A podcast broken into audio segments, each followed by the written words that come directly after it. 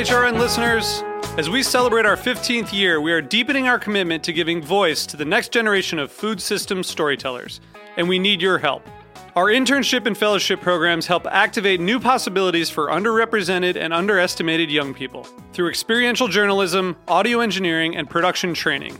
Through these unique programs, HRN helps food equity stewards build essential workforce readiness skills that expand their potential and foster economic mobility. Please consider supporting these critical programs. And with a minimum donation, you can be entered to win a dinner for two at an amazing restaurant in one of eight cities and tickets to a concert at a great venue in one of those cities. We have incredible partners across the country who have donated, as they also share our passion for helping to educate the next generation of food systems storytellers. Check out heritageradionetwork.org slash 15 to donate and enter to win today. That's heritageradionetwork.org slash 15 to donate and enter to win today. And make sure you donate before March 31st. Thank you.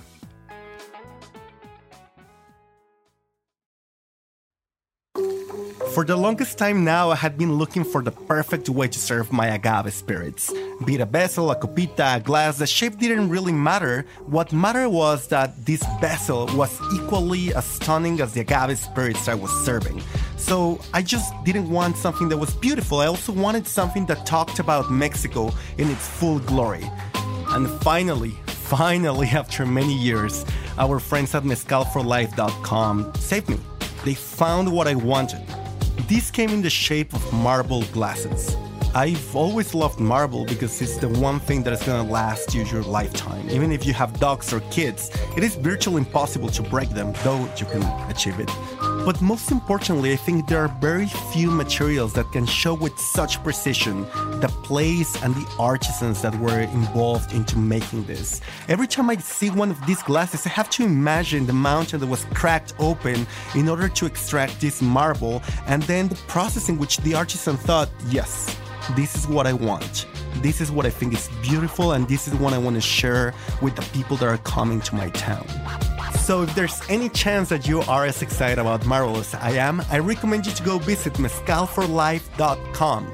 That is again mezcalforlife.com, and I really hope you get to find your perfect copita.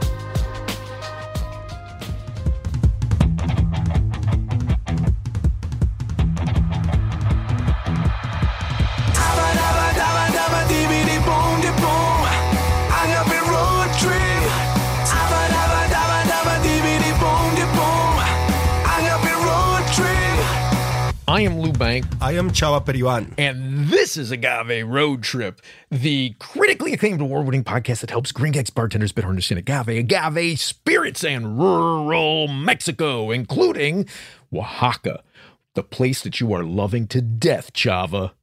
I am not. I have. I, I rarely go there. I mean, I lived there for eight years. I definitely heard it. You lived there I- for eight years? Yeah, I did so. Well, that's a, that's taking a little bit much out of Oaxaca, isn't it? That's quite a bit of impact. Eight years. I, I, I, will say I, I got scarred by Oaxaca, but yeah, sure. I also took quite a bit of it. well, anyway, what I want to talk about, Chava, is um, this woman who I admire quite a bit, uh, Fabiola Santiago. She wrote a piece in Medium that's been circulating, medium.com. She, it's been circulating around the uh, the social media on the, uh, the, the webs, the interwebs, um, that talks about how to approach tourism in Oaxaca if you're not from Oaxaca. And okay, so actually, let's just start from the beginning. Sure. Because, you know, when you travel around Oaxaca, even people from Oaxaca can be tourists. That's you true. know, when you're in Miahuatlan and somebody from the big, big city from Oaxaca gets there, Big, they're big also city. well, I mean, it's a 300,000 people city. It's uh, it's as populated as Amsterdam, so it's a city in my book. Okay, okay, and uh, so even Oaxacans can be tourists in their own state, right? Fair. That is very fair. Okay, I just wanted to throw that out there. And okay, continue, please. Okay, senor. but she, so she wrote this piece that was very specifically, or at least it reads that way to me. You should read it yourself, and you know we're gonna have a link um, on our uh, on the web. I've read it, but you're talking to the road trippers, sure. Yeah. Yeah, yeah. I'll let you know when I'm talking to you, Chava. Okay, please. go, go, go. So we're, so- we're gonna finish So this. if, if you've not read it, you can go to our our webpage uh, for this episode at agaveroadtrip.com. We'll have a link to the, the piece on medium.com. Um, but it feels to me like she wrote it specifically for people from the USA who traveled down to Oaxaca. And you know, and, and Fabiola is somebody who was born uh, and and not not not for her entire childhood um, raised in Oaxaca. But was, she was between there and California. Um, but a place, you know, Oaxaca is a place she calls home, and it feels to me like. And again, this is, you know, I don't want to put words in her mouth. It feels to me like she is concerned that this place that she loves is going to be loved to death by people like me uh, traveling down there to be tourists and to see the beauty of it. Well, I think there's love and then there's love, right? There are maniacs like you that will go there for 500 times. And I think that it's a very minuscule proportion. And though it's, you know, sometimes I may feel weird about my own story of how I stayed there eight years because I know so many people, so many kids that have the same story as I do. I went there to volunteer for three months, that became six months, that became eight months, that became eight years. So I, like, I just, it, it's, it's such a funny cliche. All these kids that get there and just never leave which it's uh you know the the joke in Oaxaca is that you ate a grasshopper and then then you're meant to stay. The grasshopper has put a uh, I don't know some witchcraft on top of you and you will never leave Oaxaca. So there's that kind of love. There's a lot of the people that go there every year or multiple times a year or stay to live there even if they're not originally from Oaxaca. And then then there is the love of people that saw this name on an airplane magazine on social media somewhere and they're suddenly extremely curious about knowing what's happening in the south of Mexico and they go for a weekend for 4 days and but it's more, you know, like just to put another stamp on their books of travels. Right? Um, Yeah. Will you agree that you have like you anytime anytime you say that there's not uh, um, uh, one reason that people go to Oaxaca or one way they go, you're of course you're you're always going to be correct. Absolutely. Yeah. So my question will be: Is this and, and my reading is that a lot of this piece is more directed towards a person that is going to spend their a minuscule amount of time, and it's not going to engage in a long-term way with with the place. Do you, will you say that I'm correct?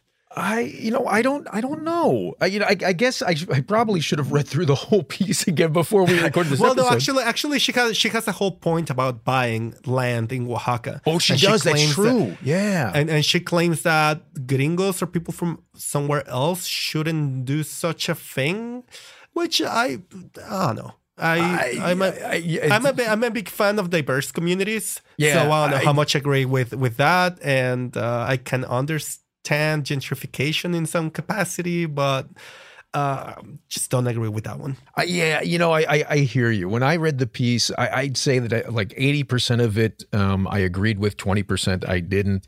Um, you know, as a guy who lives in Chicago's Humboldt Park neighborhood, when when Connie and I. Um, when Connie and I first moved here, we're not didn't even before we moved here, we were, came to look at the place that we now live in, that we've lived in since 2008.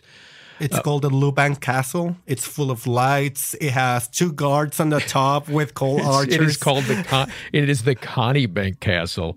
It's actually it's more like the Jacob Bank Castle. Anyway, um, when we first were coming to look at the place, there were signs up all over the neighborhood saying "No se vende."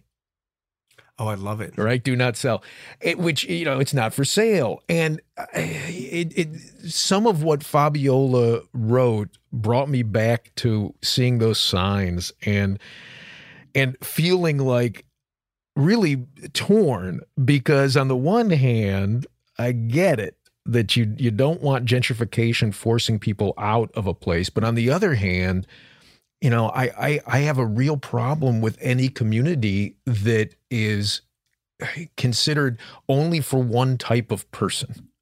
What, Uh, what- isola- I- isolation usually gives you a bunch of problems, and some of them might be genetic. So, Yeah. yeah, I, I think Yeah. it's better Yeah, well. I wasn't- Let's learn something from Tequilana Weber. So, yeah, yeah, and you know, and I wasn't thinking of uh, of genetics, but I, you know, I do think that the more we understand each other, the more we meet each other, the more we understand each other, and the more we understand each other, um, I, I think the better we off we all are. So I think. so. I know. Uh, wait, wait. So I now know where I want to direct this conversation, and I think it's it's the best that we can do, not to fall in the typical place that I think most of the things we're saying go, and uh, and I just it's a realization just happened upon me. Yeah. So I think the really interesting question about tourism and outsiders coming to a place is. How did you create? I, we both agree, finally, in something that a diverse community it's a more rich community. I, I would absolutely agree with that. Yeah. So you need outsiders to come in order to get a diverse community. Yes or yes. That there's no way to get diversity otherwise. Yeah. So how can you do that without those outsider without those outsiders diminishing or killing or sterilizing what was there and instead enriching it? And Well, I- I- yeah, but one man's one man's enrichment is another man's sterilization, right? Well, and I'm not talking about money, and, No, and I think I- that I- that is really important, Yeah. right? Because I think we start getting into the money part. Just it's such a boring conversation because then any industry can be a big offender, from tourism to corn to mezcal. It's just like how much is a fair. What I, I think I, I don't want to touch upon that in in this specific conversation, but I, I agree with you. Like one person's enrichment can be another sterilization. Maybe the fact that now you have beautiful pastries, French pastries in Oaxaca made by Boulenc, it makes people go nuts. They say that that is the ultimate sign of horrific gentrification. Oh, no kidding! I did not realize. I thought everybody loved Boulenc. Oh, no, oh. no, no. It's such a contentious thing. Oh, of course it is. Of course it is. And you know, and I think even in that contention, um, as long as it's a respectful contention and there aren't bricks being thrown through windows, I think that can be a um, a productive conversation that leads to growth. Yes, and I remember so much. Uh, it was during Day of the Death. Uh, I was in Oaxaca. I was not living there anymore, and there was uh, this gay bar called El Número. And El Número was it's such a colorful, beautiful place, full of mirrors. And well, I'm I rather not describe this because I think uh, we're not rated for the description to make it on there. But uh, there was a beautiful poster set uh, on the door of El Número that said bájale a tu tradicionalismo, like stop your traditionalisms and like be open for new stuff or something along those lines. And it was like this super like anime looking Japanese Disneyland kind of stuff mixed with Day of the Dead motives. It was beautiful. I was like, this is what I think when I think about why I love Oaxaca or mm-hmm. what makes Oaxaca special to me. It is not all these ultra you know like safe traditions that have not moved. It is its crazy flexibility. It is its crazy ability to have all these different languages within themselves and this crazy geography and all these different traditions and make something out of it. That's what i love about oaxaca. Yeah, you know, I, I I get that, but I also say I don't think it's productive to view one thing as the right thing. So so and I say this to say I think there's also this great beauty in these things that are ultra traditional that haven't been moved. And I don't think the two things have to have to um have to fight one another. I think they can coexist. i would love i would love for you to tell me one ultra traditional thing that has not moved one ultra tradi- traditional thing that has not that has moved. not moved in 50 years uh, okay, in fifty years. Well, hell, yeah. Like, okay, so so the clay pot stills. oh they have definitely changed just just the and you know why just the fact that there's glaze Okay, okay, okay. you know, I, I I guess if you had given this to me beforehand, like that that feels to me yeah like i know would have i to know. I'd I, have to I, i'm messing with your head. I'd have to really search, but you know, when I think about you know fifty year old, okay, so so here's something I can pull up from my from my uh, past. It, it's funny because I'm going to contradict myself in it, but you know, I, I was raised Jewish and I gave it up for Lent, but I was raised Jewish and and I don't practice anymore, but I think there's a real beauty to the Seder right? Where um, every Passover you have this meal and you say the same things, you read the same things, you ask the four questions. And to me, there's something really beautiful about that tradition that has not changed one iota. And I, I think that's beautiful, which doesn't mean that the only things that are beautiful are the things that haven't changed. But I, I do think I do think it's important to preserve while at the same time being open to some progression in another expression of that thing that you're preserving. I think this actually comes down to a lot of what we try to do in Sacred, Sacred being the NGO that we, well, that you invited me to work at with you. And it invited you. I gave you money. Well, yeah. that, that, that's how I call an invitation. Oh, okay. But I think that as long as the community it's empowered, as long as it's in, ter- in its terms, and again, like this gets so complicated because, you know, even as, as we were saying, Oaxaca, even a small town, it's populated by, by, by various communities within them itself. Mm-hmm. So when you say the community chose, uh, it's a lot of right. times it's being it's being used as yes these immaculate people with perfect perceptions and well, extremely pure hearts and, and a uh, singular vision and it's never a singular i don't care what community you're talking about you will never have if you took a vote you would never have unanimity with a single decision. Just doesn't happen. Exactly. So I, when people say like the community should be empowered, I always like it always gives me a terrible headache. What I do believe that is important is that the changes that are being enacted in a place don't destroy for good that place or don't destroy the means that that place has for its survival. Yeah, you know, I, I I'd agree with that, and you know, and I think I really do think that is the whole point to Fabiola's piece. Mm. You know, she starts off by saying, uh, in essence, if she could, she'd like to just end tourism altogether, which, hey, you know, it turns out that actually did happen. It was called a pandemic. And the, there you go. Right. And, and, and people love it? Well, people love it? More the, or less. the economic toll that that took on parts of Oaxaca were, were extreme.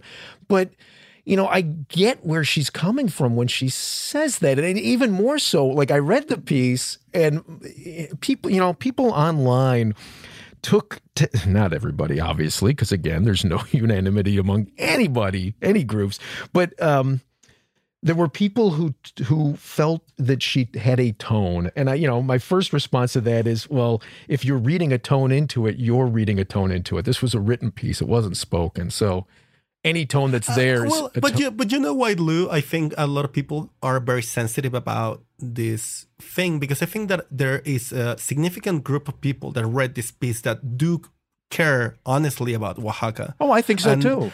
And that a lot of uh, and that they are these kind of people that have decided to have long term commitment to the place. Yeah, I'm one of them. And and that they've uh, I wouldn't say they've got they've done sacrifices, but they've uh, they've opened they've gone beyond their comfort zone in order to share that with other people. And i think a lot of uh, of the of the of the impact that they think they have in this space has to do with them being brokers into this beautiful place and sharing it to people that they think have the means to properly appreciate it. And i think that a piece that suggests that by doing so, by bringing people from the outside into this place, you're hurting it. I, I believe that it's something that touches a very sensitive place uh, within this group. Uh, oh, I get it, but literally, I'm the guy you're talking about here. like, I, I like yes. the number of yeah, times yeah, I've but, come but, down, the number of people I've brought with me, the number of people I've encouraged to come down. But I, you know, I don't, I don't take umbrage with anything, almost anything that she says. Um, you know, I, I, I, I, I do blanch at the idea that there shouldn't be any tourism because, again, to get back to that first point that we made, I, I think places and people are enriched by um, uh, cross cultural connections. But, you know, I, I think if you take her piece at face value, what she's saying is, I really want to preserve this place. These are the things that I think are most putting mm. this place at risk and i don't disagree with her on any of them you know i like you and i have had this conversation before i think it was at the tales of the cocktail thing last summer where I I am very conscious of the fact that when I travel down to Mexico, travel anywhere, but specifically in Mexico, I feel like I'm leaving this carbon wake behind me.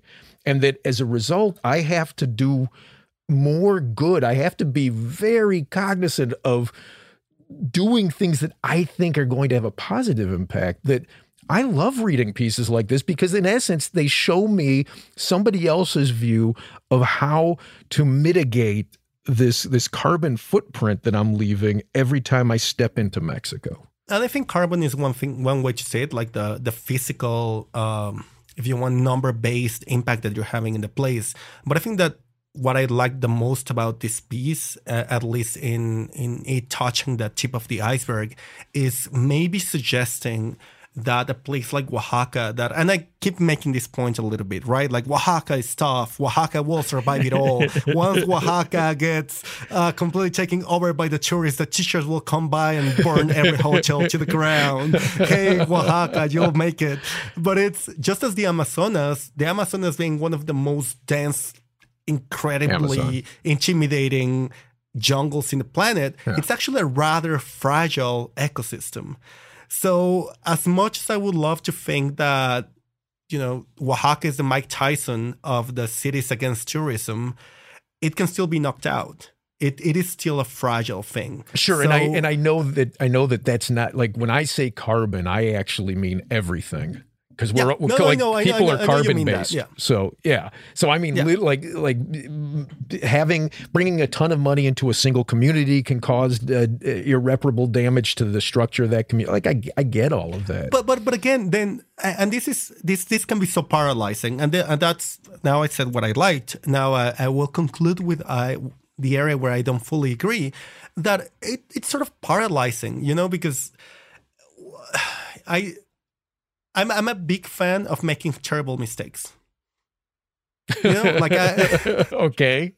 Well, then how is it uh, paralyzing? If if you're if you're a fan well, of terrible because, mistakes, like you shouldn't be paralyzed from doing anything. Well, no, because then I, then when I think about how how how fragile these places are, then I I get all self conscious about my terrible mistakes and the terrible like consequences that I can have. And I mean, there's this philosopher that I love, Slavoj Žižek, that he says the most significant thing we can do is do nothing. And I hate that. I hate that with such passion because I want to do stuff. You know, I, I drink enough coffee in the morning. I like, I, I want to do things. so, uh, like, I, and as we're saying, all of these communities are so over the top specific. You know, like I, I lived in five different communities in the time that I spent in Oaxaca. None of them behaved in the same way. None of no, them had of the, the, same value systems. No, of None course of them not. cared about the same things. Yeah. So it's impossible to go into one of these places doing anything else but just you know getting your arms up to the air and, and say like okay guys I, i'm here to to make horrible mistakes but i learn in the long term I, I, I, like that as a conclusion from your side. You know, for me, the, the biggest thing that I took away from this, honestly, was a few days after we received, uh, after we, we, after I first read this piece, um, and I was thinking, well, I like this about it, and I, I dislike that about it. Um, we received uh, through our website a request from a publicist. Oh, I know to to do an episode of our podcast, and she clearly hadn't listened to our podcast, but to do an episode of our podcast about this tour group that was coming down, led by a chef in the USA, and they were charging four thousand dollars per person for the trip. Um, and normally they were gonna. it was gonna be an immersive. Uh, can I can I do a voice? Roy, help me with this. An immersive experience, getting to know the ancestral techniques for making mezcal and the traditional cooks, uh, stuff like that. Yeah. Okay, and end of the noises. Yeah.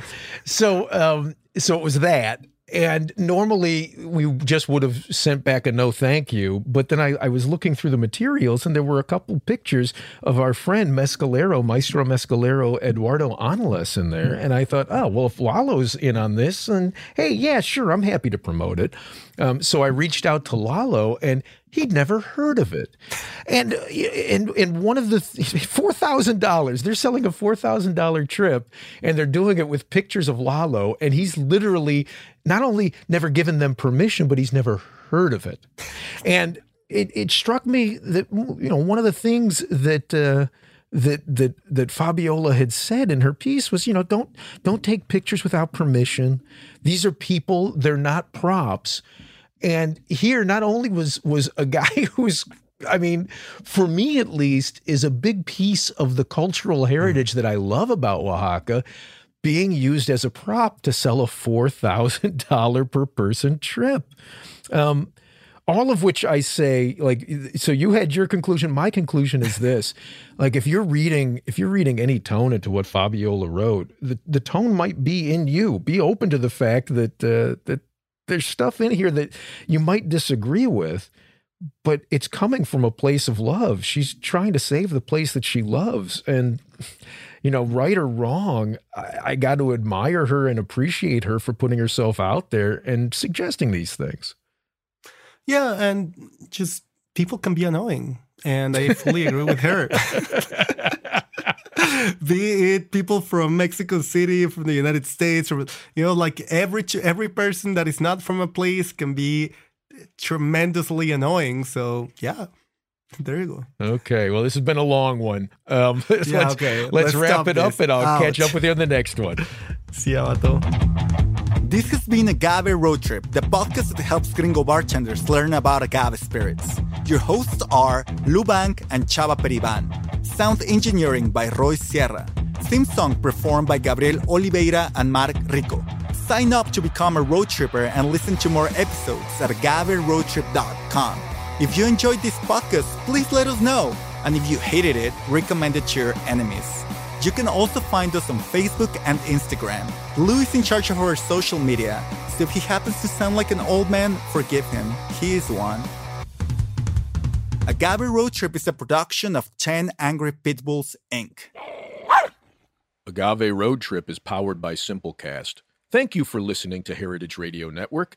Heritage Radio Network is food radio supported by you. For our freshest content, subscribe to our newsletter. To subscribe to the Heritage Radio Network newsletter, enter your email at the bottom of our website, heritageradionetwork.org. Connect with Heritage Radio Network on Instagram and Twitter at heritage underscore radio. You can also find Heritage Radio Network at facebook.com slash heritage radio network. Heritage Radio Network is a nonprofit organization driving conversations to make the world a better, fairer, more delicious place. Heritage Radio Network couldn't do that without support from listeners like you. Become a part of the food world's most innovative community today. Subscribe to the shows you like, tell your friends, and please join the Heritage Radio Network family by becoming a member. To become a member of the Heritage Radio Network, click on the beating heart at the top right of our homepage. Heritage Radio Network can become addictive. Programming you hear on Heritage Radio Network can drive you to eat, drink, and listen to more programming on Heritage Radio Network. If it drives you to drink, please do not drink and drive. Drink responsibly, eat responsibly too, and listen to Heritage Radio Network responsibly. To listen to Heritage Radio Network responsibly, wear protective earbuds. While wearing protective earbuds, do not drive or walk. Sit in a comfortable chair. If that comfortable chair has a hard seat, please remember to get up and stretch every 30 minutes. If you get up and stretch every 30 minutes, do not stretch beyond your abilities. Stay within your defined stretching capacity and consult a doctor who specializes in stretching. If you do not have a doctor, listen to all the shows on the Heritage Radio Network. There has to be at least one doctor among the Heritage Radio Network podcast hosts. Thanks for listening. Agave Road Trip out.